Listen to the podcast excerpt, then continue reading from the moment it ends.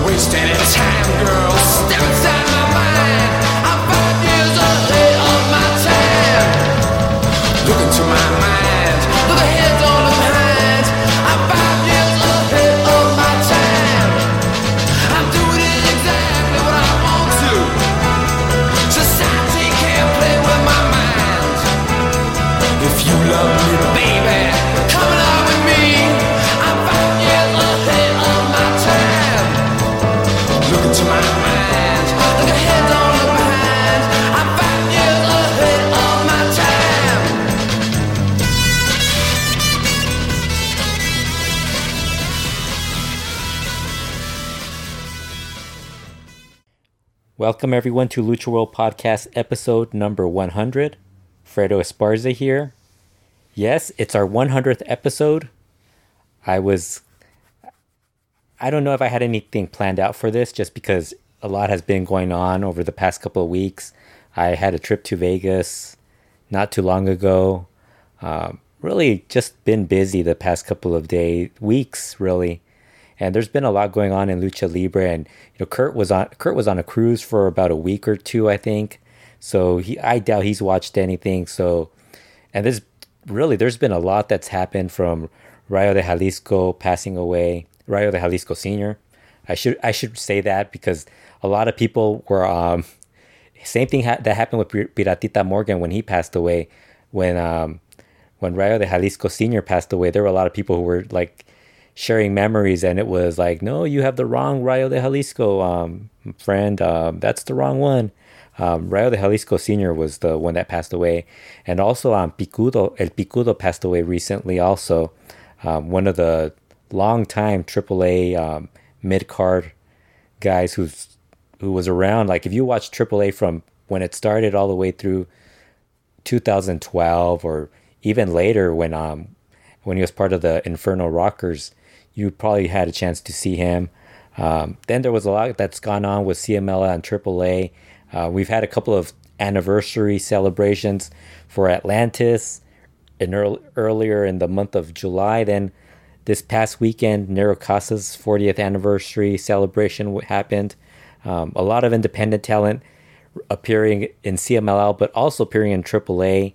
We've had guys come and go from the promotions, guys and gals, really. Uh, with Zeuxis also kind of moving on as well, not just from CMLL, but AAA, but also going to be in the Mae Young Classic.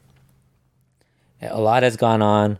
Um, so let's let's start off with CMLL because that's that's really where everything kind of it's still very strange to watch the independent talent, especially Penta Zero M, um, Rey Fenix, King Phoenix, however you want to call him, LA Park, Hijo de LA Park, and Clan Chaos appearing on those shows.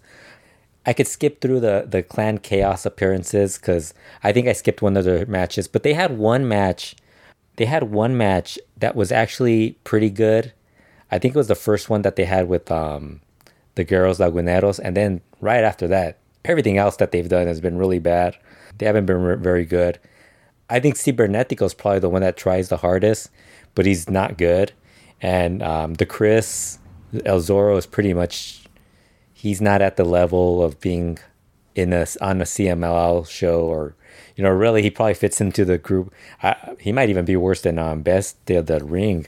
Um, same thing with Charlie Rockstar. Well, they're all probably about the same. Just not very fun matches to watch. They're they're they're. I think they're be- they're be- I think the Chris's best thing right now is that he's doing his um promotion Chaos Lucha Libre in Monterrey. I think that's really where he should be um, focusing more. Although I think you know making an appearance here and there in CML, you know, I kind of wonder if they would actually be okay if they would be better off booking them like in one of the other non Friday shows just because I don't think they're at the level of um, LA Park or Penta as far or Phoenix as far as drawing ability.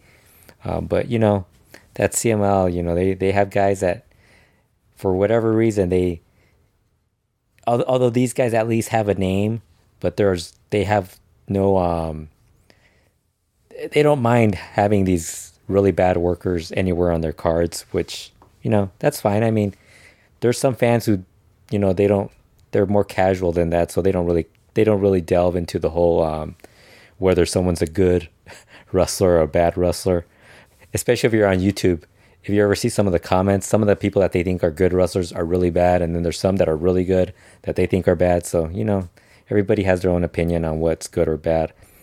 The July 13th CMLL show was the show that featured the Atlantis 35th anniversary show. Uh, really, that was actually a lot weaker than the the one, the Negro Casas one.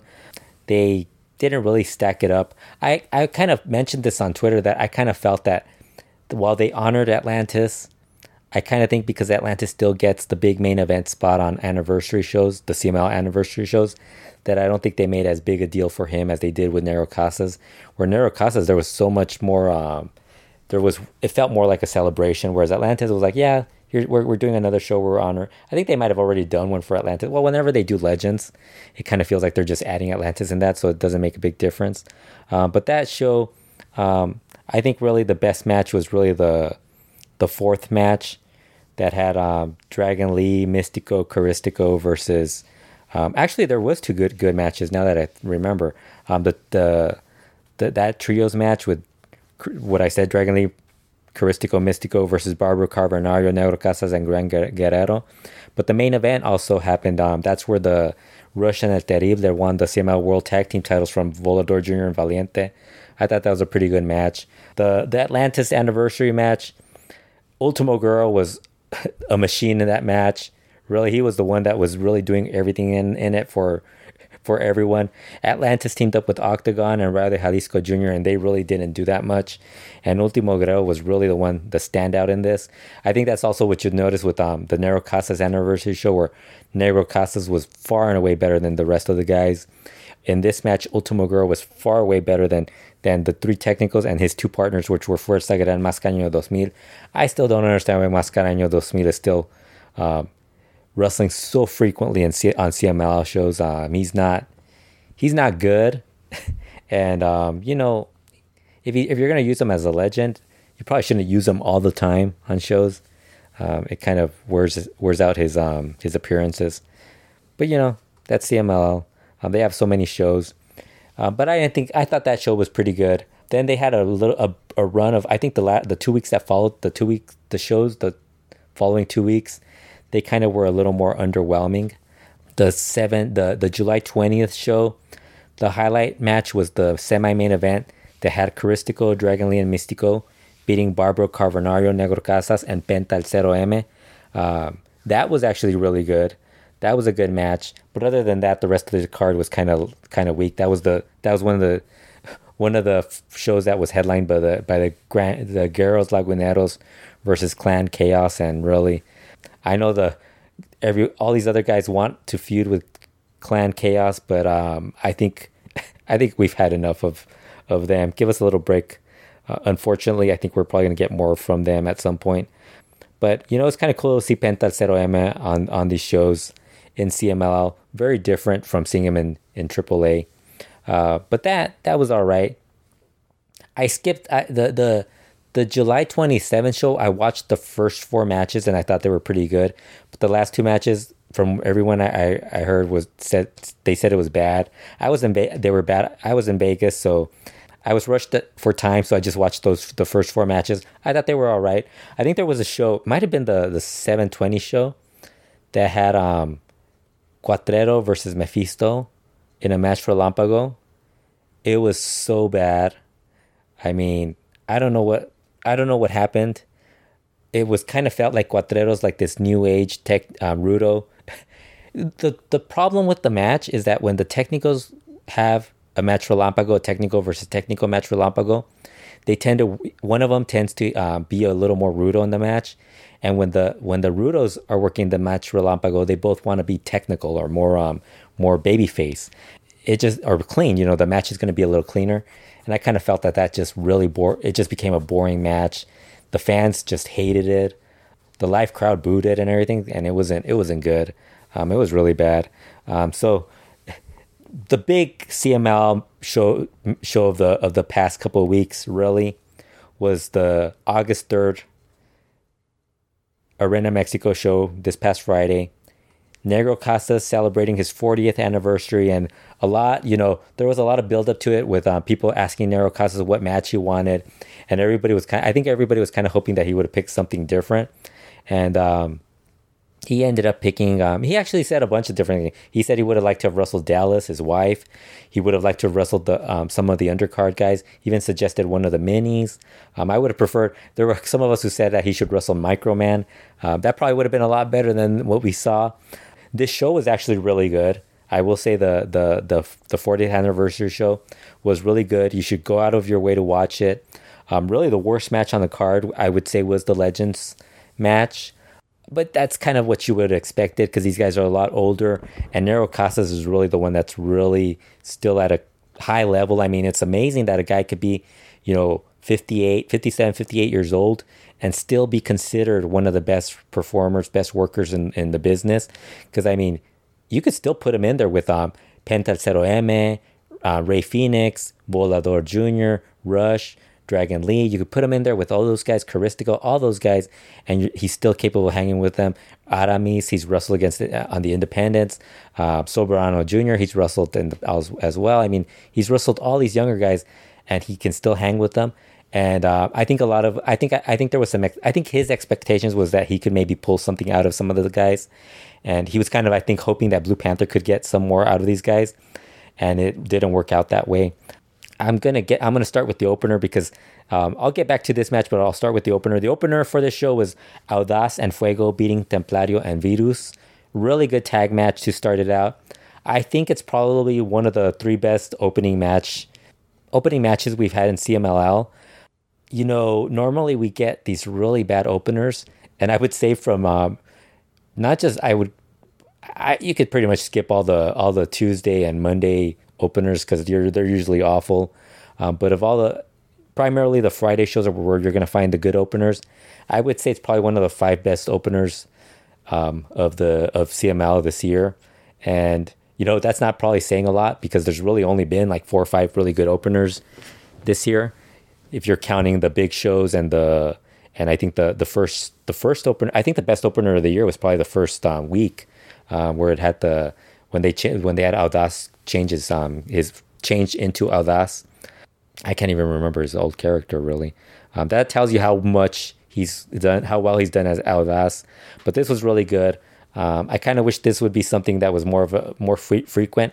I also think some of these guys that are lower on the card in CMLL, like the ones that are talented, they wouldn't mind working openers if they were allowed to actually do good stuff and like like show that they have talent you know that's just me because you know you hear these guys and the biggest issue they have is that when they're working with the same guys over and over again or against really bad workers it gets repetitive and they don't get to show more they don't get to like be more like you know they don't get to enjoy themselves a little more and i think that's something CML should really consider um, changing up underneath but unfortunately i don't think that's going to happen um, the second match was angel de oro niebla roja and blue panther jr beating mephisto hefesto and luciferno i thought this was okay.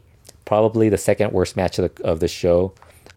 Blue Panther Jr. coming off of his horrible um, previous performance where he uh, where he fell where he slipped off the he was doing the ramp jump and he slipped off the he kind of um, he, he he his foot stepped on the on the guardrail and I think he slipped on that portion of the uh, that part of the the top part of the guardrail when he was doing the the dive and he just land he just fell.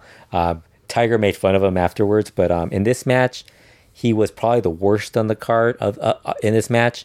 But so were the Hijos del Infierno. They were pretty boring in this as well. Uh, the Chavez brothers, Angel de Oro, Niebla Roja, were were very good. I think they I think they have something. Unfortunately, I, I think CML is probably going to keep them there. I actually think they would be a pretty good tag team to like feud with um, Rush and Terrible. But you know, CML CML they pretty much just book for the the Friday show, and it's basically that top match, those top two matches that get booked well, and everything else is just random stuff that we see one one week, and then it discontinues after a couple of weeks. Sometimes we'll get two weeks worth of um, you know, the build up to a title match one week, and then the title match the following week on a Tuesday or on a on a Puebla show. But you don't really get a lot of um interesting feuds, um, just the the one or two week type of deal. But you know, yeah, Chavez brothers looked good. Rest of the guys didn't.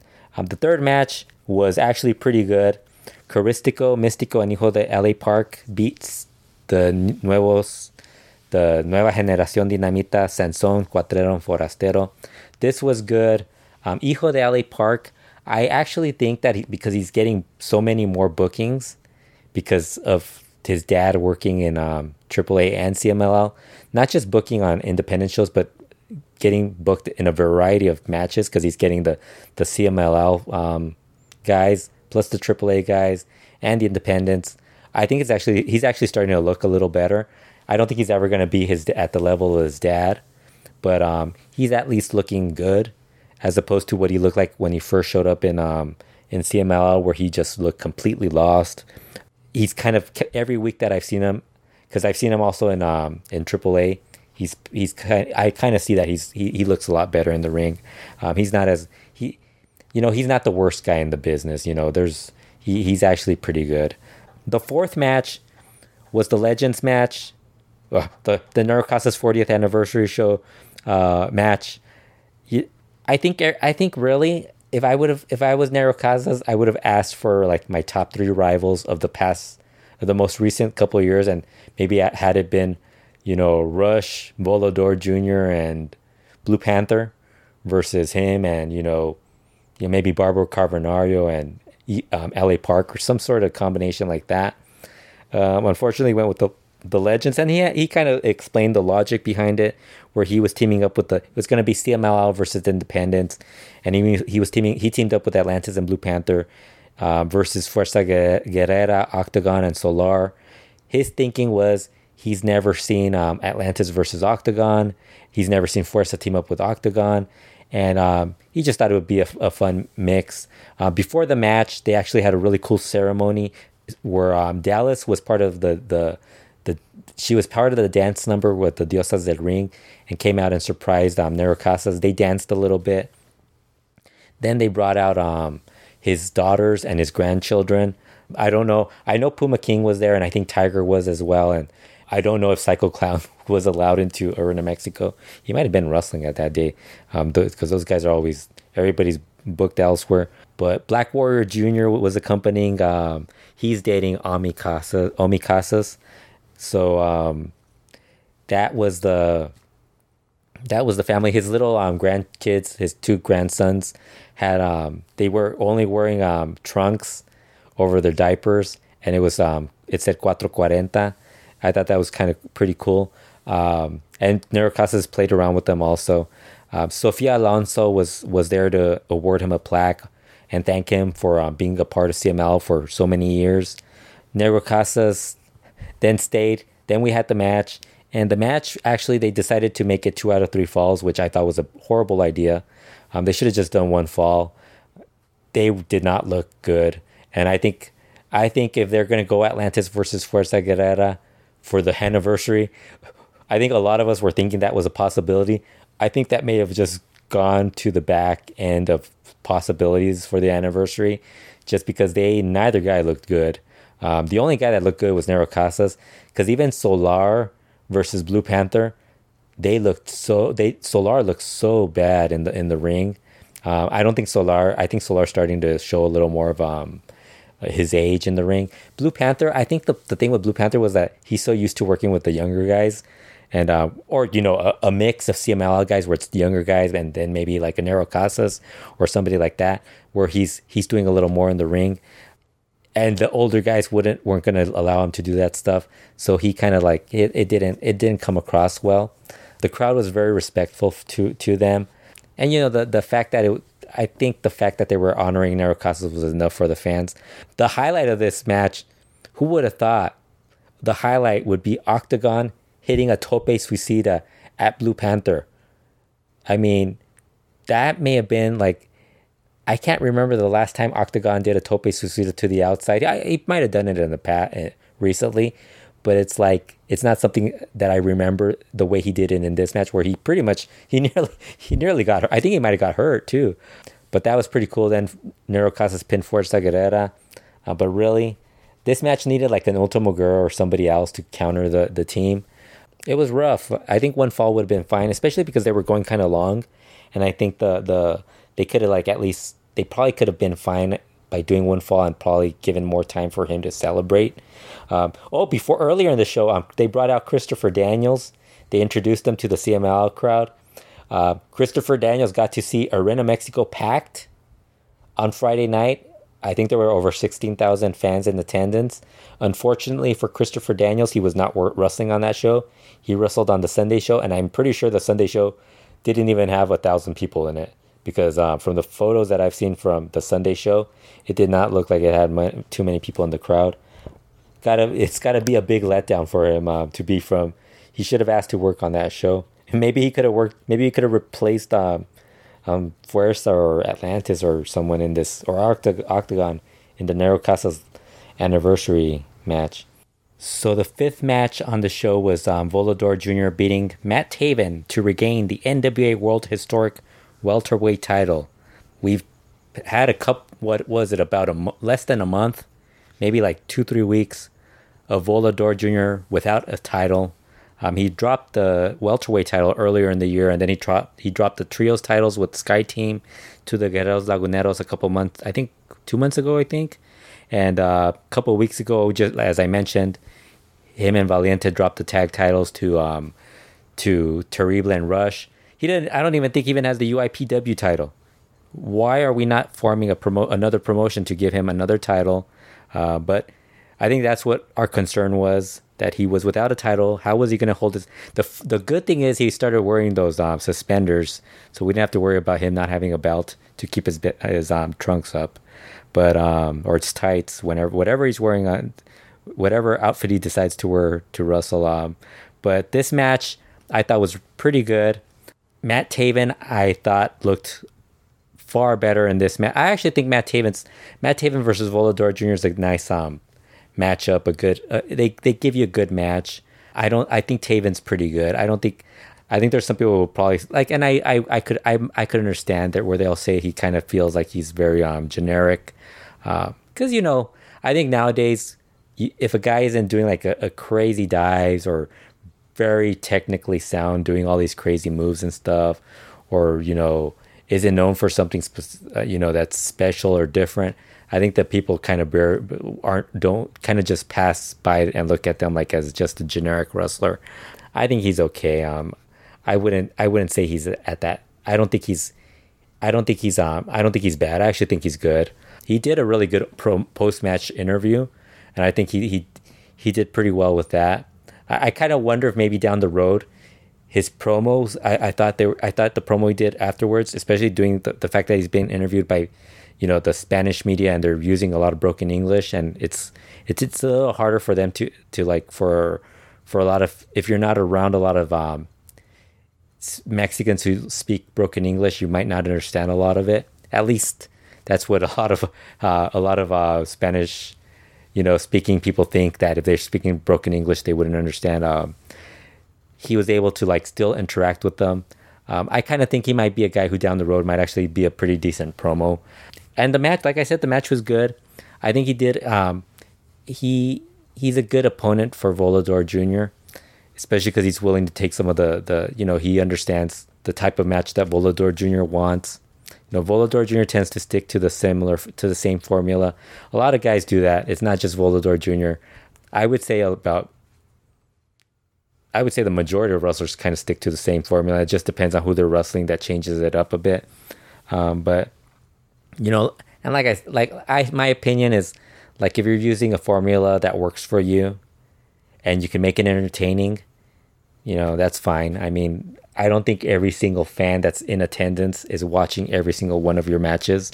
They're not watching your Puebla or Tuesday, Guadalajara every week, your three or four matches. It's you know most of the fans attending are probably just going and watching you that one time. They might watch if they're fans, they might watch you again the following week or a couple weeks later. It's not it's not a it's not a a consistent thing. But I thought I thought it was a good match. Really enjoyed it. There were moments where I thought maybe Volador Jr. wasn't gonna win, but um, you know I I think I, I think it was kind of funny because they started uh, releasing lineups for the following week with and Matt Taven was um on the technical side, which you know, it's it's CMLL. They do this all the time. They'll have like like they still consider Rush a, a, a technical. So when they have the the Ingobernables, they say it's a relevos increíbles match. So they could have done this with Matt Taven also. But the the weird thing, I don't think they had that them listed as relevos increíbles. So I think at that at some point they were going to turn him babyface for the rest of the tour of his time in Mexico, as far as this current tour. And sure enough, as soon as Volador Jr. won the title, who should run in? Rush ran in and attacked Volador Jr. Matt Taven tried to stop him. Rush attacked Matt Taven. Rush was gonna give uh, Volador Jr. the drop kick of from the drop kick of death in the corner, and Matt Taven made the save, and pretty much they've they've joined up and they're I guess I think they're already booked for the next week to be together. I think they're teaming with King Phoenix against the Ingobernables. I think I think the I think um that's probably going to be a difficult match just because it's going to have Bestia del Ring in it and he's not very good, but you know, they've been able to pull off some okay matches out of the this this current run with um Park. They've pulled off some decent stuff with Bestia in the ring. Um, not because of his not because of his um, contribution, but more so because of guys figuring out how to way to use him. Yeah, so Taven, you know, Taven now he's going to be a technico. Um, although in the in the post match interview, he kind of said um, he still he still would be like a, a rematch with Volador Jr. I think that would be fine down the road, but that's you know, or they'll probably do it on on on one of the other shows. I think that would be fine if they did it on one of those other shows. I don't know why they're they're doing so little on the other shows lately that you know Although they did give Christopher Daniels a Sunday appearance, which isn't gonna, uh, it, it, wasn't gonna matter for attendance, uh, unfortunately, and you know it just made him look, you know, it's gonna, he's gonna just work against a smaller crowd. Um, the the main event on this show, LA Park teamed up with King Phoenix and Penta Zero M to beat Rush and Mark and Jay Briscoe. The Briscoes they making their I think this was their well, it definitely was their CMLL debut. I think it might have been their first match in Mexico because I know they were, I think they were booked once for a Crash show years ago, but I don't think they made it. It might have been the Crash or one of the other promotions that were booking him, booking them, and they just they didn't they they they might have, you know what? I think they were pulled by um CM by um CML when they were still with um when Ring of Honor was told that they couldn't send the, them to um it might have been the Crash which is interesting because now I think they could probably use them. Uh, but this match, the other interesting thing was we had the technical trio of LA Park, King Phoenix, and Penta Zero M headlining this show a day after being major, like the major focus of the AAA show with, you know, Rey Fenix King as Phoenix being in AAA and Penta and LA Park working the main event the, on the AAA show um, that was very interesting. Uh, you know, it's very interesting because this is this is really changing. Because um, CMLL doesn't normally, you know, pretty much booked a, a main event that only had one of their own guys on it, and you know, and put over guys who aren't really CMLL guys. So it's really um, a change in course for the promotion. I'm sure there's going to be guys in the promotions are probably like, you know, we kind of wanted these guys in, but we probably weren't expecting that we wouldn't be part of it. Um, so, but you know, it's one one week, one Friday. It's not going to be. I'm sure they'll. I think they'll they'll calm them down, especially like they're doing next week with the with King Phoenix teaming up with those guys, and I think Penta's working the the semi main event on that show also. So you know they're using them in different matches, and they're involved with CMLL guys. But this was a really wild match. The Briscoes why I mean I really wish CML would have brought these guys years earlier as soon as they started working this deal with Ring of Honor because um, they actually fit in with um, the style, especially this match. Really fun match. You know, you had Rush and LA Park doing their crazy brawl all over the place, brawled into the crowd, um, used weapons, threw stuff at each other, um, threw each other into the, the chairs. Uh, I could almost imagine CML just panicking, and you could tell they were panicking because they were taking a lot of wide shots, um, zooming out, and doing a lot of stuff like focusing on on what was going in the ring, especially if if the other guys were in there. And the Briscoes focused more feuding with the the Lucha Brothers. Um, I thought this was that was a really good. Um, they they they added to it. Really fun match, crazy brawl. I like the fact that at one point they kind of had um, LA Park and Rush kind of get out of the the ring and let the Lucha Brothers and the Briscoes do their thing for a couple of minutes. Then they stepped out of the ring and they brought back what everybody wanted to see was Rush versus LA Park, and they delivered. Um, really uh, crazy end to it with um, Rush unmasking. Um, he had he had LA Park pinned a couple of times, but then he told the ref to st- stop the count, and he ended up unmasking him and earning the DQ. And then he fouled the I think he fouled the referee also. So so he he went all over and just decided that the match was over. Uh, as as Rush and LA Parks are setting up their thing, you pretty much just see the Briscoe brothers and Lucha brothers leave the the, the area, uh, and you know Rush demanding a, a, the mask versus hair match at the anniversary, LA Park saying he wants it too. It all comes down to CML's um, CMLL deciding if that's what they want, and um, Rush then ups the ante and says that he wants the match to be a no DQ match and um, so then LA Park responds and tells him that he also wants the no DQ, a super super libre match. But he vows that this time, what he did to rush the previous singles match that they had, where he just left them laying, he um, LA Park claimed that he had pity for him, felt bad for him, and he did not want to like destroy him. So he vowed that at the anniversary, if they have this match, he is not going to have any pity for him and he's going to destroy him. And I thought that was a cool way to end the show. Really good show. Highly recommend watching this show. Probably one of the better, it might have been the best show of the year so far, just because you know the the top two matches were good and then there were a couple of matches underneath the opener and the i think it was the the third match were really good and you know the legends match i think you would enjoy the ceremony if you didn't watch it you'd at least enjoy the ceremony and i think there's there was some you know nostalgia into the the the, the legends match from seeing Negro Casas and and them in there. Although I thought, like I said, it should have just gone one fall. Um, but overall, I thought the show was good, um, really enjoyable, um, highly recommended. Yeah, you know, a good a good way to like continue to build up to the anniversary. Unfortunately, we did not get any more front more uh, confirmation of what the main event is going to be at the anniversary.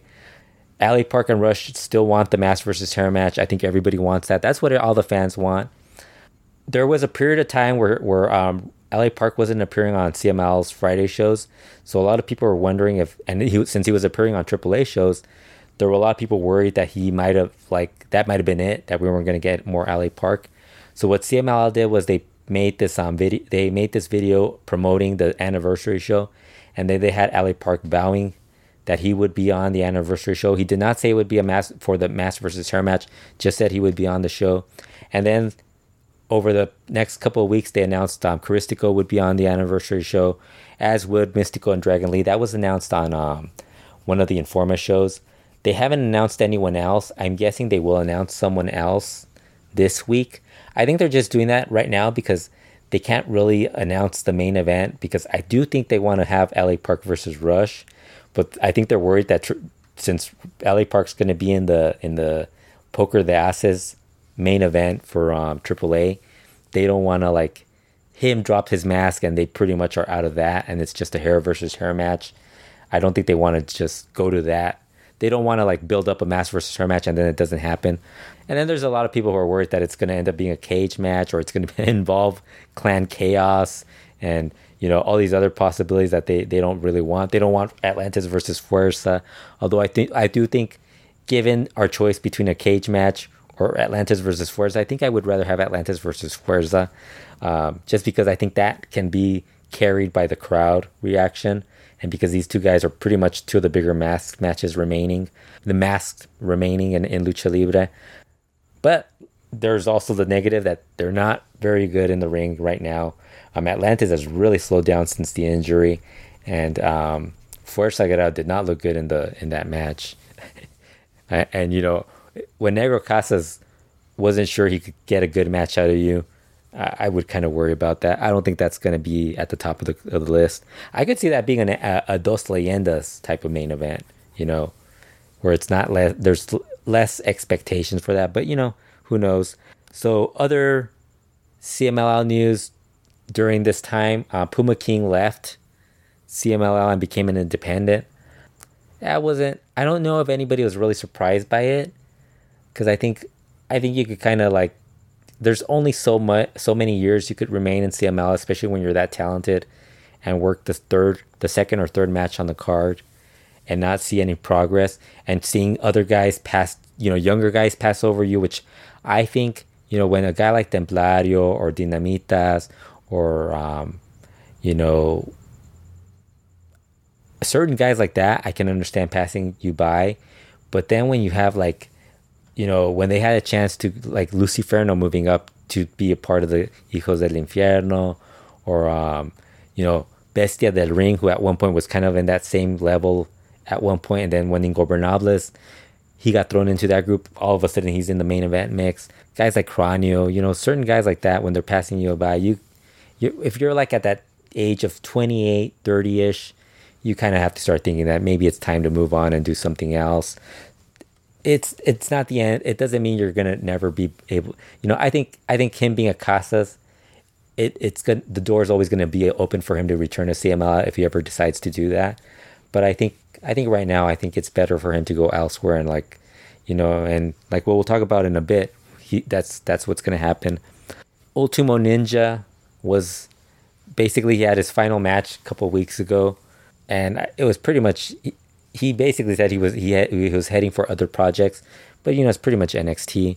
No confirmation, no word from Garza Jr. if he's going yet. Um, I think everybody expects him to leave at some point, um, but you know at the moment still not sure. The other person that's making a, a jump, um, well, I should probably mention it during the the the AAA AAA segment in the show, which we'll get to in a bit. This past Friday, um, we also got the news that another longtime AAA wrestler, um, El, El Picudo, Arturo Hernandez Herrada, passed away due to complications from di- diabetes at the age of 51. Uh, many of you who have been watching AAA for, or you know, casually may have, may have watched it every so often, uh, may have seen Picudo. Um, he started off when the promotion started back in 1992. Um, he was one of the first guys who was with the promotion, and um, he was there for a very long time. He's a cousin of um, of Antonio Peña and Marisela Peña Roldan. You know, if you remember early on, he wore a mask um, they gave him kind of a punk rocker, British punk rocker type of gimmick, and he had a British mask. You know, the uh, it had a British kind of design to it, and um, he was basically the first big rival for um, Hijo del Perro Aguayo back in '95, and he dropped his mask to Hijo del Perro Aguayo. Then it, kind of was part of a like they had him teaming up with like heavy metal and Psicosis and all those guys. And then when everybody started jumping ship from um, from AAA when um, Konnan was with WCW and starting up Promo Azteca, and guys were either going to WCW or going with um, Konnan to Promo Azteca. He kind of was one of the guys who was given another opportunity as part of a new faction called Los Vatos Locos with um, with Charly Manson, May Flowers, and Nygma. And later on, they had other guys like Silver Cat and um, Espiritu later joined that group. Um, and there were a couple of other guys that joined up you know, but they weren't really at the at the level of the original group. The original group had a, a, a feud with, you know, they feuded with a lot of different um, technical trios uh, and factions, quartets, but their main feud was really when um, I would guess like late '98, early 1999, they started feuding with um, Los Vipers, which was the Psicosis, the the one that's um, that um, had issues with AAA, and then the second Psicosis basically Histeria um, I'm trying to think who else was in the Mosco de la Merced and Maniaco were in it. I know Abismo Negro was also in the group, but he wasn't in this feud because Abismo Negro was pretty much in the main event group with um, Cibernetico and Electroshock, and you know they were doing their thing with other people. But the other Vipers, the the the the the quartet, they were feuding with these guys, and they had this really crazy feud. Um, wild, um, just wild. Uh, I guess if you were, if if you were, if the best word to describe a Vipers versus Vatos Locos uh, match, Atomicos match, it was basically a clusterfuck. It looked like a clusterfuck because it just looked so like random and like you couldn't figure out what it was, and um, it just was a wild brawl. And they had these really crazy feuds. I think it might have been Verano Escándalo where um, they hung um, Charly Manson. They basically um, the, the the arena they were in had um had like um God I I don't know what you would call them, but they had kind of like like they had a way to like they had something that that was hanging from the rafters, well rafters really or something like that, and so they they threw a rope on it and then they they they tied Charly Manson's um his his legs to it and then they just like the vipers just hung him so they just had him ha- hanging from from there. It's a it's one of the wildest brawls but but like like if you were a fan of this stuff or of AAA and you kind of like because AAA had some some bad stuff but there was some bad stuff that was actually kind of like you would enjoy it. And then they had some good stuff that was really great that people would always always dismiss because they just thought AAA was crap.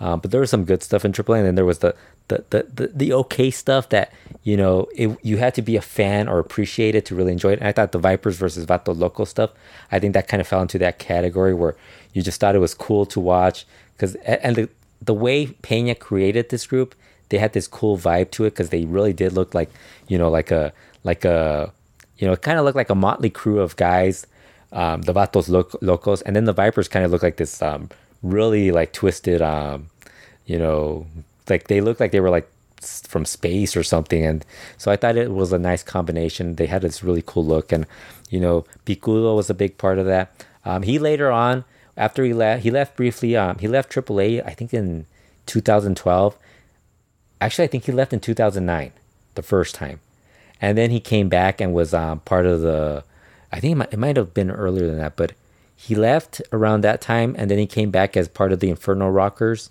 He was devil rocker um, you know with machine rocker being um being a taurus now and then soul rocker.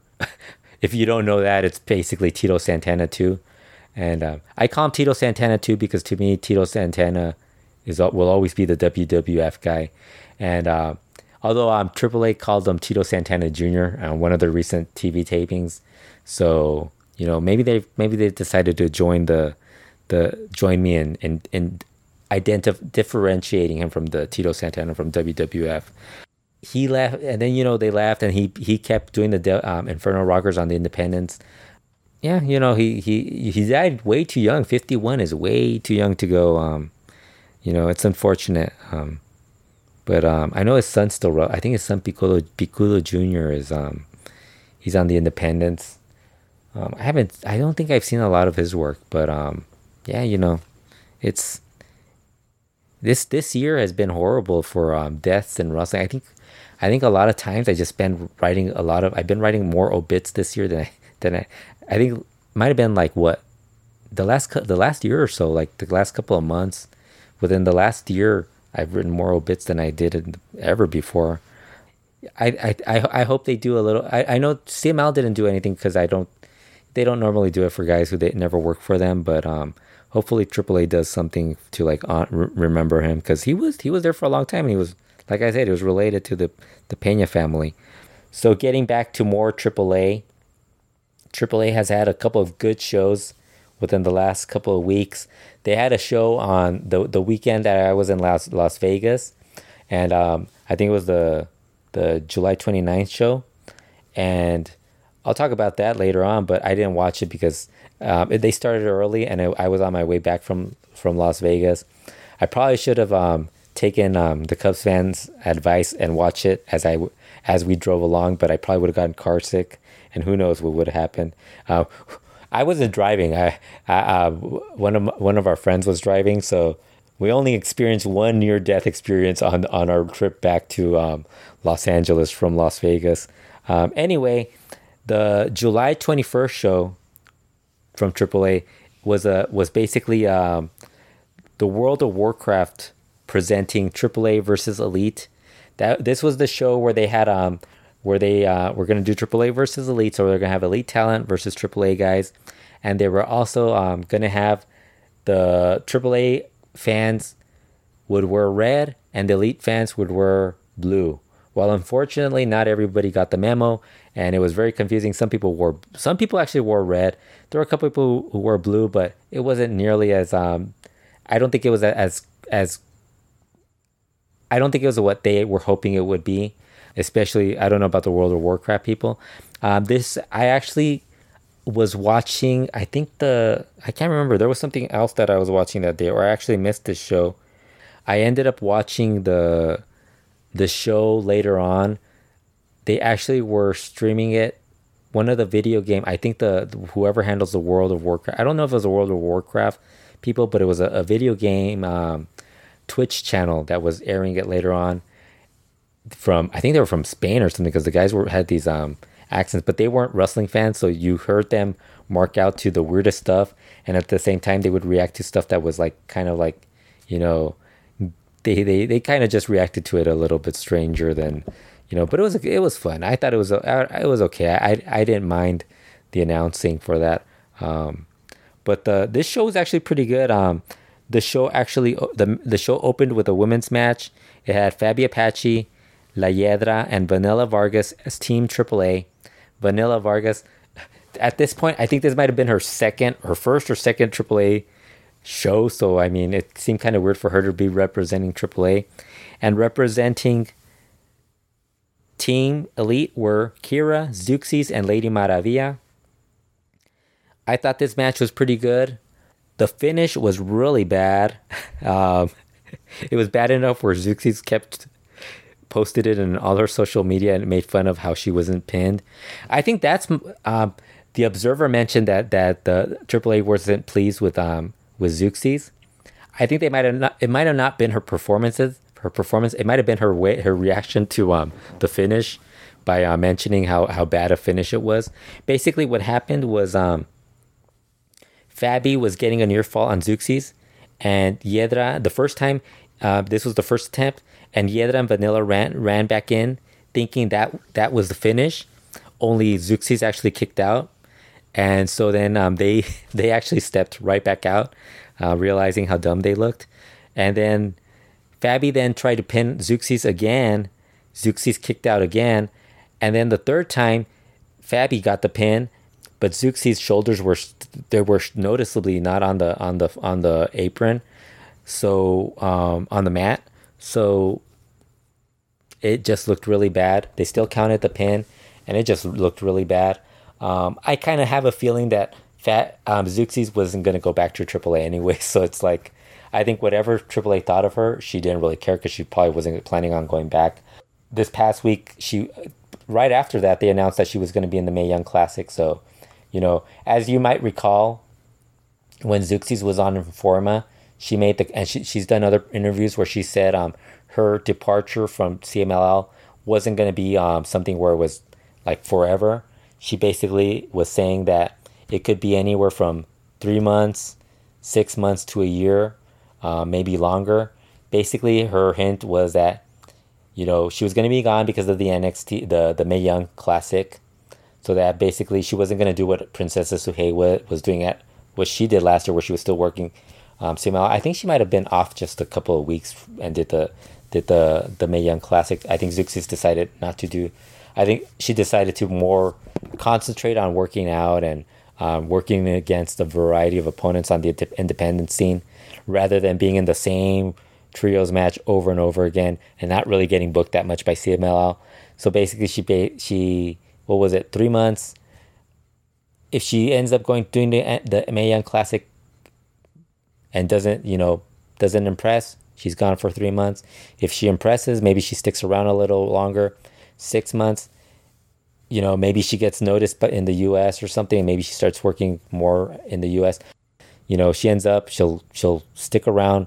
You know, if she gets a if she gets some interest from WWE, maybe she decides sticks sticks it out as an independent, waits for the call to go back to WWE because I think you know, usually I think they do the, the those tournaments and then they like maybe some stick around, others are kind of kept in the you know in the process of you know we'll call you back, and you know I think that's what's going to happen with um.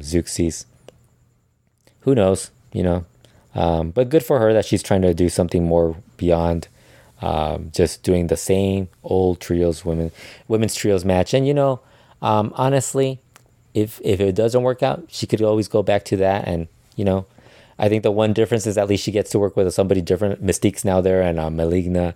It'd be nice like if if there were like a, at least a different variety of women in the promotion. But you know, even with those new women, there's still the same women in the promotion in CMLL. I think I always say this on every podcast. It always ends up with this stuff. Um, so after that weird finish, um, Lady Shani ran in and attacked Fabi Apache, and uh, she used the candlestick and just beat her up. Um, they had this really horrible. They had this horrible camera shot of uh, Hijo de Tirantes blading Lady Shani, and it looked so bad. The second match was Los Traumas versus La Máscara and Maximo. Los Traumas beat Los Ma- um, beat La Máscara and Maximo. Match was, uh, you know, a pretty boring match, about what you expect from Máscara and Maximo. Traumas did what the best they could. They basically did their moves and stuff like that, but it wasn't really that interesting. Máscara got upset at Maximo, left the ring. Mamba came out to like console him. Then Brian Cage and Killer Kross ran out and destroyed everyone. Konnan, Jack Evans, and Teddy Hart all came out to taunt the fans. Vampiro then came out wearing a neck brace, trashed Konnan, and then Mad attacked Vampiro. Remember, he's wearing a neck brace at this point. OGT's made the save. Suddenly, Vampiro's okay. He's not wearing a neck brace. Suddenly, this this attack by Mad somehow miraculously um, cured cured Vampiro, and he was okay. And he somehow came up with the idea of him being the he somehow is the biggest OGT. Um, OGT, for those who don't know, is basically ojete, which is asshole. So Vampiro said he was the biggest asshole, and suggested that he team up with the ojetes, the OGTs. They form they they work together, and somehow there there's a possibility that they might end up feuding with Mad. Um, they are feuding with Mad, and you know there is a slight chance that we might get that at um, at Triple Mania, some sort of match, and Vampiro will be part of it. Hopefully he isn't, but yeah, we're, we're gonna get that. And I thought that match was that whole segment. You know, I thought the segment was okay with the with um them building that stuff up, but you know I'm not really a big fan of Vampiro. I don't want to see Konnan Russell either. I mean, he's had his moment. Um, I love how Van, uh, Verno right afterwards said that um, Konnan had his moment 50 years ago, which uh, he should be. He said he should be doing more stuff backstage. Stop, stop worrying about getting back into the ring. So basically, we had that. After that, the third match was Hijo de LA Park and Taurus representing Team Elite, beating Team AAA, which was represented by Aerostar and Argenis. Aerostar was great.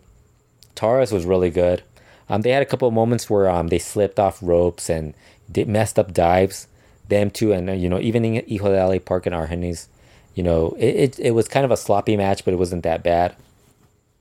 Parca Negra ran out and attacked Hijo de LA Park, and that was followed by Car- Killer Kross and Cage once again attacking everyone. Um, I actually, I think everybody thought at that point that Cage was going to be Cage or Kross were going to be in the main event as the surprise for Elite, but they were attacking an Elite guy, so maybe that that was also something that wasn't in the plan. Um, that should have given us a hint that, that they weren't going to be the ones that were going to be in the in the main event. But you know, at that point, I think everybody thought Cage was going to be in the main event. Um, having been the one guy that Elite couldn't book, if you all remember when Elite was doing the whole when they were dealing with CMLL, they they weren't able to book Cage. The fourth match was Jack Evans and Teddy Hart representing team uh, representing Elite, beating Joe Líder and Pagano, Team AAA.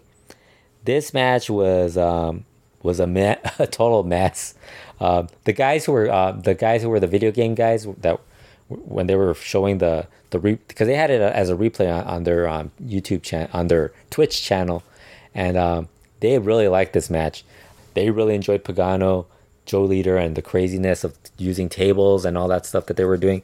Um, this had a really horrible spot where um, Pagano was, um, I think Teddy Hart was going to attempt a Canadian destroyer on Pagano on the on the outside of the ring apron, and Joe Líder drop kicked them, and somehow they ended up like just doing it incorrectly, and Pagano landed head first on on to the to the floor, and it looked really bad. Um, he said he was okay afterwards, but um, it looked like it could have been a, a similar injury to like um, Hiromu Takahashi and when he took that spot. It looked really bad.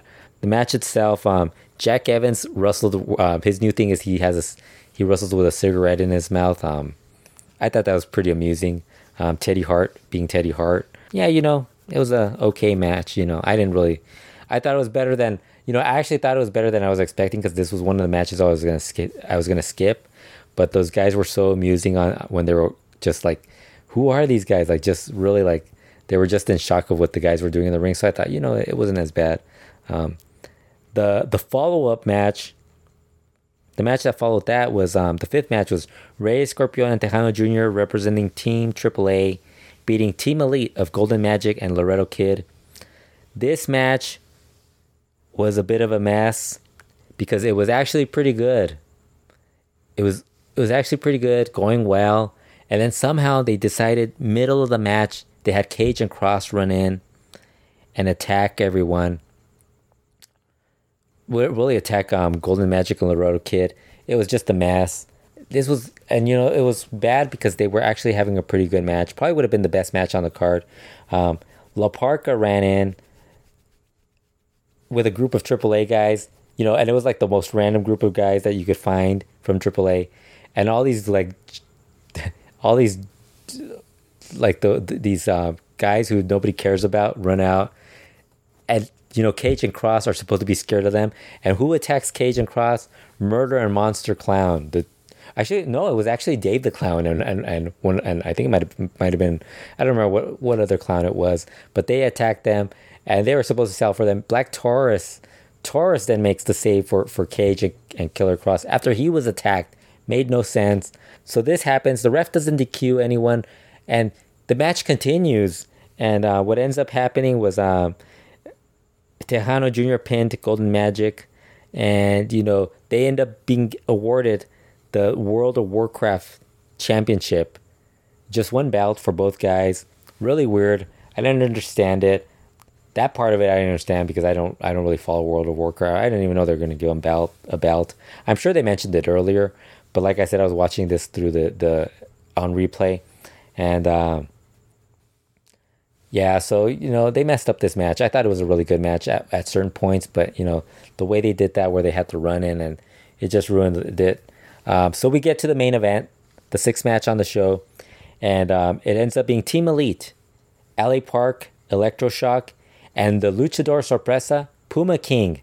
Puma King gets to work a main event match the first time in outside of CMLL and I think that's I think that's something that he also I think a guy at his level had to realize when you're good, when you're talented, you have to go work elsewhere for that for for you like even for AAA guys because even like like a guy like Rey Fenix and Penta el Zero M, when they were in AAA, they weren't really the main event guys.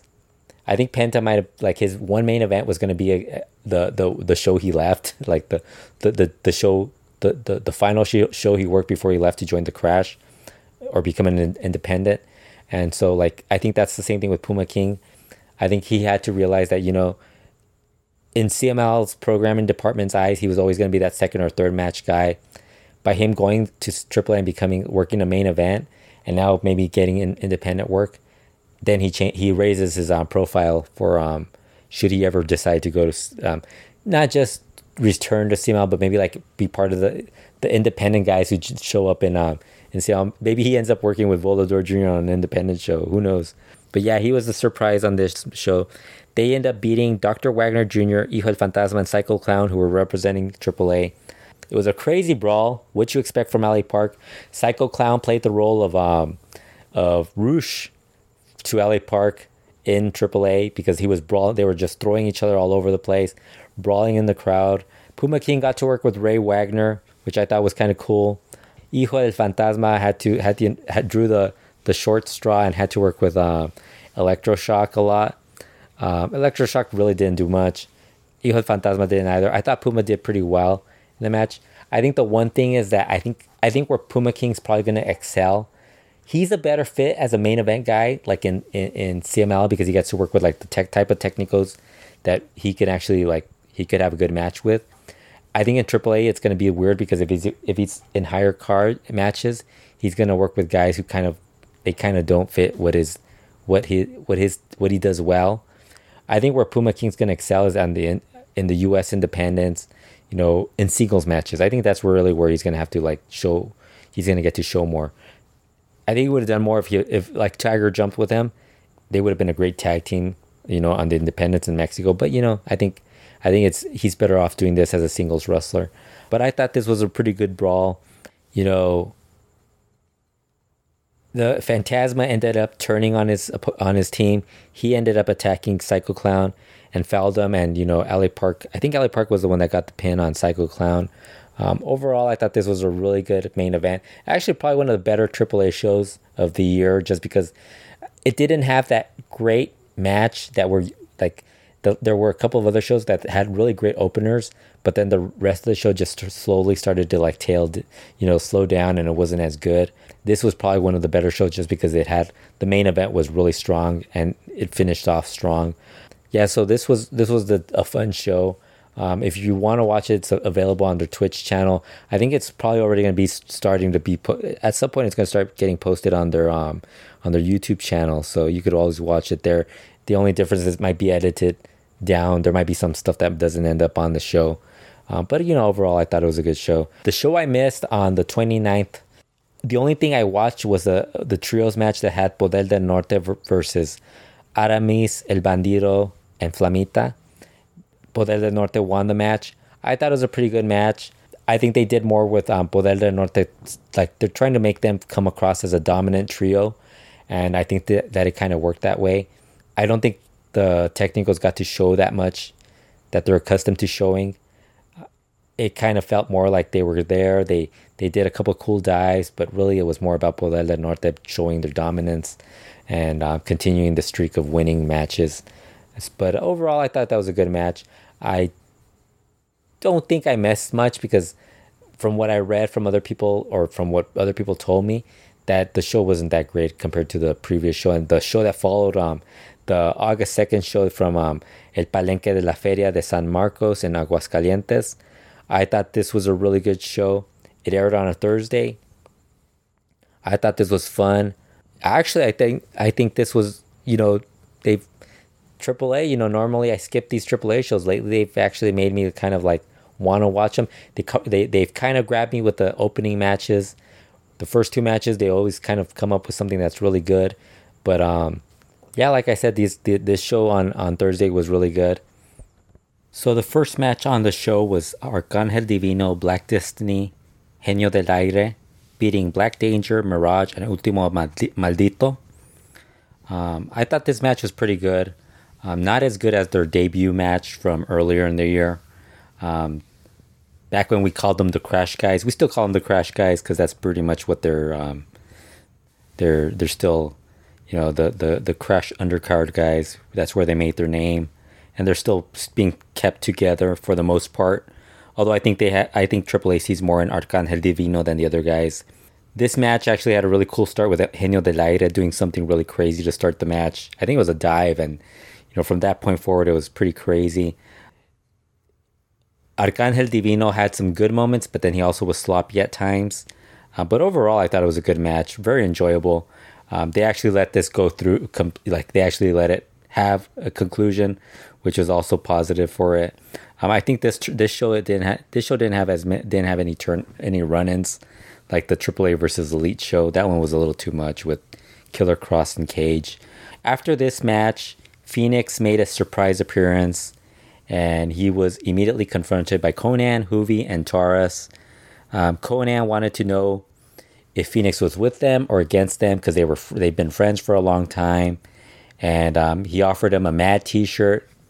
Phoenix took accepted it, put it on, and then attacked Juvi and Taurus, and um, he basically turned down being a part of Mad. Very reminiscent to the Diamond Dallas Page segment against the NWO when um, they offered him a, an NWO T-shirt. He put it on and then he turned on them. Very similar. So, you know, that's kind of what you're gonna expect from um, Konnan's booking, where he's just he's gonna use stuff that has worked in the past. Now it's being done in Mexico in front of a different audience, new generation of fans, really. Also, Vampiro then came out and he announced he made a few changes to the show. He announced that Drago had been was still suffer, recovering from a shoulder injury, so he changed that match into a tag match, which was Aerostar and Vanilla Vargas against Chica Tormenta and Parca, Parca Negra. Then he decided to move from that match. He moved Flamita and Bandito into a three-way match with Phoenix, with every with the winner of the match getting to decide their Triple Mania match and Flamita and Bandito did not get to say what their match would be. But Phoenix in this segment mentioned that if he won the match, he wanted a match with Jeff Jarrett for the AAA World Mega Heavyweight title. Um, I kind of think that kind of they probably should have kept that to the after he won the match. I think that's where they messed up, where they they and he announced it so it kind of became predictable because there was no way whatever Flamita or Bandito said, even if it was a better match, it wasn't going to compare to Rey Fenix um, demanding a title match against the top heel in the promotion at the moment, um, one of the top heels in the promotion. You know, and they probably could have picked better stuff, but you know, that's that's the way it worked, and you know, that was something that changed, and really, I think that I think that kind of changed the way the crowd reacted to the show because they kind of got quiet from that point forward, and they were very excited for the angle, but the show itself, the matches themselves, they didn't get a good crowd reaction. The Aguas Calientes crowd was very dead. The third match was Poder del Norte, Carta Brava Jr., Mocho Cota Jr., and Tito Santana. AAA called him Tito, Tito Santana Jr. in the Titantron or whatever they ha- call it, the the big Tron, the big t- the big screen. Um, they beat Angelical, Astrolux, and Hijo del Vikingo.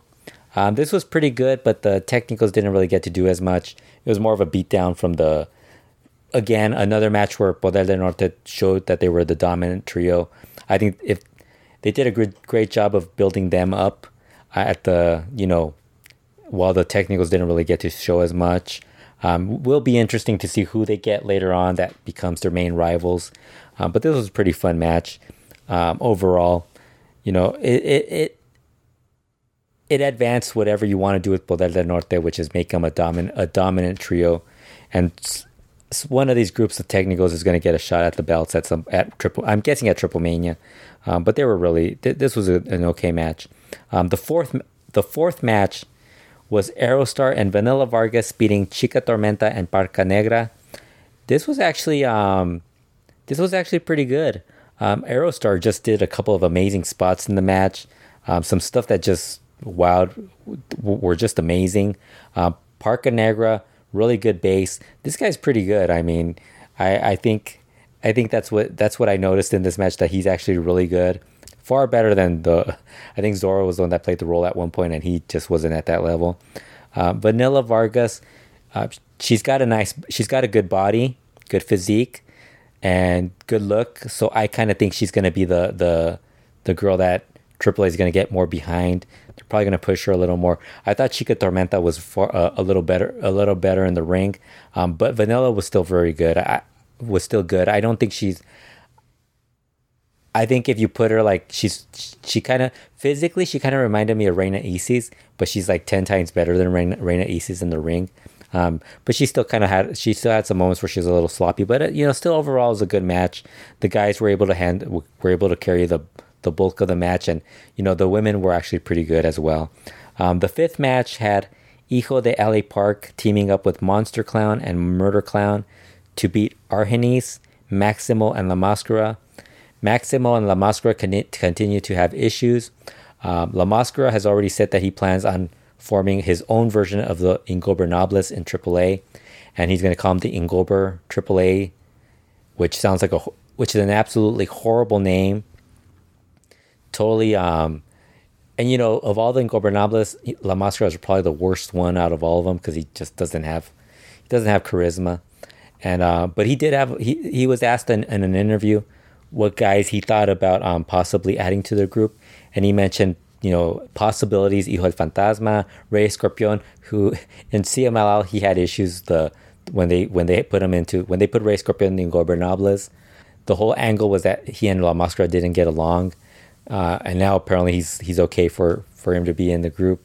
And um, Tejano Jr. was also mentioned. I think there was like someone else too, that was also mentioned. I think there was three or four guys who were mentioned, but um, Pagano was the other one that they mentioned, uh, which would be Pagano would easily actually Pagano would probably be like the second worst because Bestia del Ring is still I still think he's worse than Pagano than and you know that's that's really although Pagano's Pagano might actually be worse than Bestia. It's a deb- it's debate. It's a debate we could have at some point. But anyway, during the match, like I said, La Mascara and Maximo had issues. Murder Clown ends up turning on his partners, and he somehow got the win for his team. But he ended up siding with Maximo and uh, Mamba, who came out to just um, defend Maximo from La Mascara. Um, so apparently, Murder Clown is going to be a, a, ba- a. Monster's going to be a heel. I'm guessing. I don't know if they're to feud them or they're just to have um, them do different things. I I think. I think Murder at one point had something going on with um with someone else. I, I don't. I, I actually don't remember that because you know it's AAA and you know whatever happened like before Konnan returned is probably like already forgotten. So who knows? Um, the sixth match was the three-way match between Fla- Flamita, Bandito, and Phoenix. Phoenix ended up winning. Really good match. The crowd was dead for it, but really good. I really enjoyed it. Um, if this was if this match happened in front of a a livelier crowd, it probably would have been one of the match of the year candidates. But unfortunately, it happened here, and it kind of that kind of killed it. It kind of ruined it a little bit. But I thought it was a good match. I really enjoyed it. Phoenix getting a shot. I think it kind I think Phoenix announcing that he got that shot kind of made it a little too predictable as to as far as what was going to happen. Because like I said, the other two guys. I mean, I know Bandito said he would have liked he, his dream would be to team up with Rey Mysterio, um, which going to do. I think he's doing that in All In. So it's like he couldn't top that anyway. So and Flamita, I don't know what he would have asked for. Um, but I thought overall it was a really good match. Very, very you know, it's amazing what we're getting right now from from, from AAA and CML. The possibilities of matches we could get. The only difference is like with AAA, we're getting really good undercard matches, and in CML, we're kind of getting that one opening match that is horrible, so we just skip it. Um, other than the the good shows like the when Templar and Adas or those guys are in the opener, um, usually we're getting like Leono or um, Nitro or you know Apocalypse and you know the Star Star Junior being for being forced to team with Oro Junior versus like Kent Cerbero and Metallic or something. You know we're not getting the good matches, but you know it's fun that we're actually getting all these different matchups. Thanks to Phoenix, Penta, and LA Park getting to work anywhere, we're getting these type of matches, and I thought that was kind of cool to see him see this match on a AAA show. You would have probably seen this on the Crash. This could have been a match. I'm pretty sure might have happened in the Crash. Only we might have just had to been forced to watch it behind like you know in a handheld of sorts. So you know it's good to get it on uh, in AAA.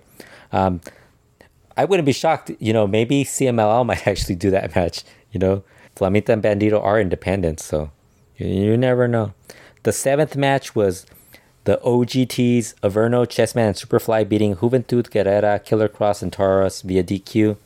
Um, Kross attacked the referee Piero to get the DQ, and um, from um, they had a um, referee Copetes did a, um, had to run in to um, basically call the match and gave gave the DQ. Then he got attacked, and then Mad just destroyed everyone. Um, Averno got stretchered out. Averno's basically I could totally see Averno being the the the that um you know the the undersized technical you know fired up technical trying to get revenge on on Mad. I think he plays the role he would play the role well.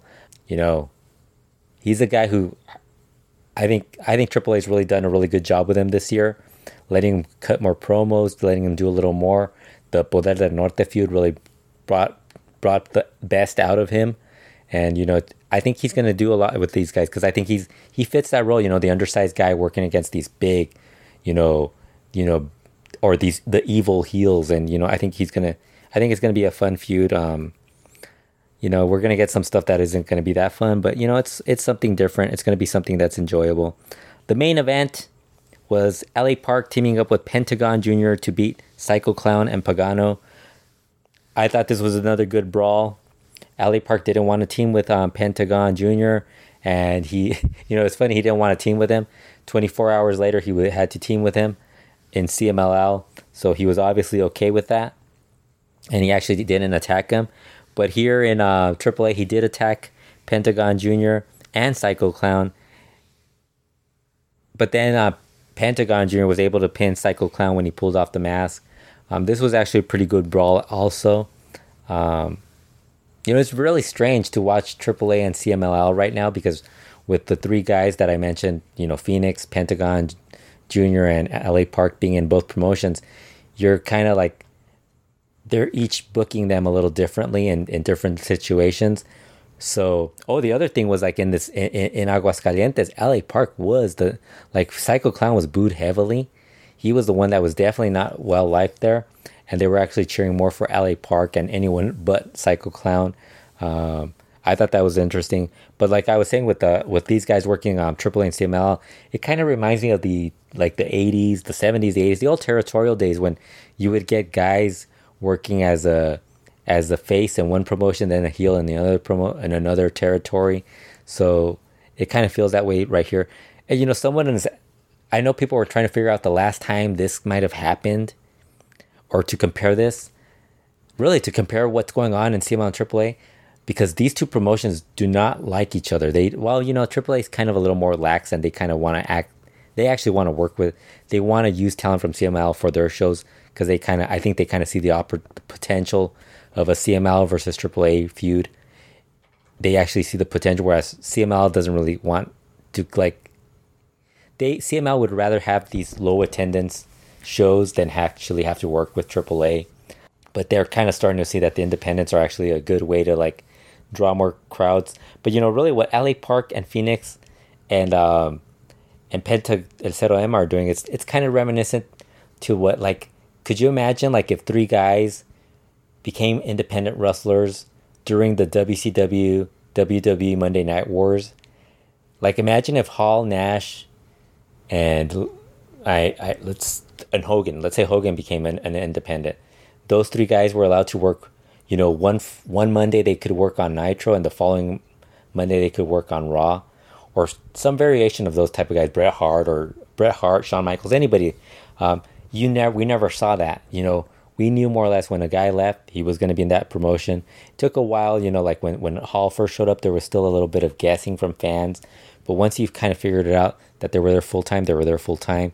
But um that's kind of like like what it would be like like the rea- reaction and unfortunately like a lot of the media in the outside of mexico isn't really like following it they don't really get that how big a deal this is um and they're all headlining both shows. I mean, that's the other crazy thing. I mean, you're not really seeing the they're the ones that are getting the stronger reaction than the the, the home town, you know, the home team favorites, you know, the Technicos or the the Rudos, you know, they're the ones that are getting the reactions. You know, Psycho Clown isn't the most popular guy. You know, he's the one that's getting booed instead of LA Park or or Pentagon Jr. or you know, and in CMLL it's it's LA Park that's getting the the cheers and not Rush. Rush is getting the boos. So that's kind of the, the other interesting thing in this whole thing. You know, it's a good time to be a, a lucha fan because we're getting these. You know, and not to mention the Crash. Um, the Crash is now working again with um, with CMLL, so they're actually getting CMLL talent. And somehow this past um, Friday, they were able to get um, you know, the NWW NXT Progress tree guy, the Euro guys, um, the European guys. They had Pete Dunne and um, uh, Tyler Bate, Trent Seven.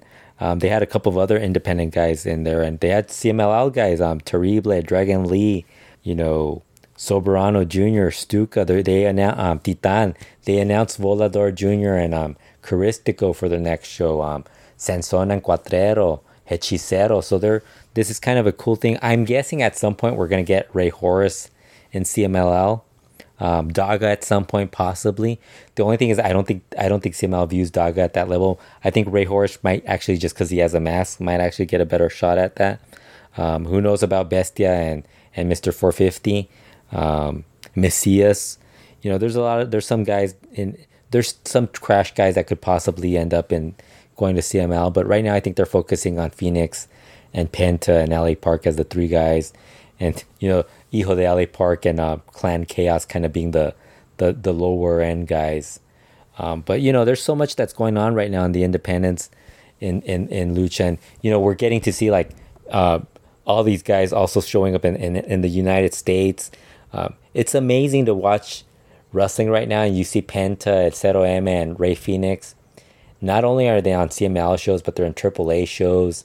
They're on the Crash shows. They're on other Mexican independent shows, but they're also on Impact, Lucha Underground, MLW, uh, PWG. You know all these other and all these other independent promotions in the United States.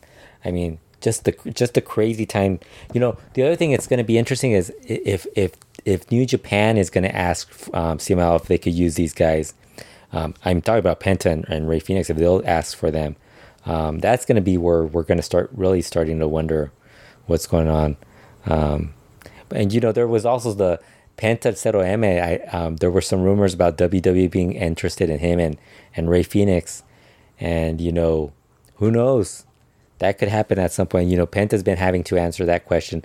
He answered it on Informa, which was really weird because, you know, JCR was the one that brought it up. Um, he didn't bring up WWE by name, but he brought up about possibly like going to a, a North American promotion full time. And Penta said that right now his intentions were to continue to work as an independent because he's really he's really enjoying the opportunity to work in CMLL, you know, AAA, and all, he didn't mention AAA, but he's you know you know, he entered to other promotions in Mexico and working in the independents in the United States. Uh, plus, I don't think he can. I don't think either one of them can because they have the Lucha Underground contracts. So you know, overall, that's been a that's what's been going on in Mexico. A lot of enjoyable stuff. Um, I think coming up, we're pretty much gearing up for Triple Mania and the anniversary show. I think for the next podcast, I kind of want to watch the Crash matches. Maybe talk about that. There's a couple of um, CML shows that ha- matches that happen during the those shows that that everybody already knows are kind of like the skippable shows, but they had some good matches that I want to get caught up with. So I'll probably talk about that stuff on the next podcast. Hopefully, we'll have more um, more on Triple Mania and, and, the anniversary. We're already getting some other matches. We're definitely getting some more um, in, uh, appearances from everyone involved in these shows in CMLL and AAA you know, should be fun. I have a feeling we're probably going to get at least a couple of. I would think we're going to get some announcements for um, for the anniversary. At least the the guys that will be, appearing. I don't know if they're going to be announcing the matches because that's too early. And with Triple Mania, I think they're they're they've already announced they announced the Poker de Ases. They announced the mask match, the mask versus hair match between Lady Shani and Faby. Um, the Rey Fenix versus Jeff Jarrett match is apparently the third match that they've announced. There was supposed to be an Alberto Patron match in Triple Mania, but that's pretty much been like forgotten. so, uh, but I think that's possible. That's likely. You know, it could happen, but I'm guessing there's at least going to be um, at least one more match announced before the before that show happens. I would assume, and I would guess. I would guess there's going to be some, uh, at least a few more surprises, and you know, there's a lot that's going to happen during the upcoming weeks. Um, so yeah, that's about it for this week. Um, I hope everybody enjoyed the show. Again, you can follow us on luchaworld.com. Uh, all my social media is on there. I, I, do have two Twitter accounts. If you want a lot of tweets, you follow my uh, my own personal account at the real Fredo. Um, I recap Informa. I actually live tweet it. I don't know. Actually, I don't live tweet it. I 15 minutes late live tweet it because I need that break just so I could skip the ticket giveaways. And if you just want the Lucha reports and any updates from, you know, just regular updates, you could follow the Twitter, the at Lucha World Twitter account. I'm also on Facebook, you know, the, the Facebook page, Lucha World. Instagram, I don't really, I haven't done anything on Instagram. Um, I don't really use it because that's mostly about pictures. And I haven't posted any pictures. I'll probably post some pictures when I go to shows. I think I think there should be. I think Superboy's birthday bash is coming up, and although he said Sansón was going to be on the show, so I'll I'll wait I'll wait till he announces who the replacement will be before I decide if I'm going to that show. Um, there's going to be a couple of other shows. I know um, Puma's going to work the September 7th here and also in, in PWG. I think the September 7th PCW Ultra show has Puma King, Penta and Daga, and I think someone else is on that show. That looks pretty good. Um, there's a lot of interesting shows going on. So, what else is going on? Well, I you could also check out the the Patreon, patreon.com slash lucha world. I didn't up I didn't do an update in July, but I do already have I've already been working on stuff for August. There will be a magazine write up. I think next week it will be posted because it's a it's one of the El Halcon po- uh, magazines. The way the lucha magazines work, the Box y Lucha magazine is probably the easiest one for me to like um, translate because half of it is boxing and the other half is lucha, so it's not as big. The early ones, because I think now they do do mostly just. I think they still do box, but it's it, it half of it it being half it's easier for me to do. It doesn't take that that long but i kind of want to like i don't want to just go in order because then people are going to be like bored. There i don't think there's that many people are interested in 1960s lucha. There might be some but there i think it's it's more about giving them variety giving people variety. And right now i, I think i did a couple of 80s ones and this one is going to be from 1986 i think it actually starts with um there's there's a it covers um it actually gives you like a bio um, i think it gives you a bio on el solitario because it actually is talk it's explaining how he got his name. So that's something i'm really excited to read ab- to to write about to translate. And then it also has a couple of other things on los brazos um, triángulo de la muerte. So that's the next one.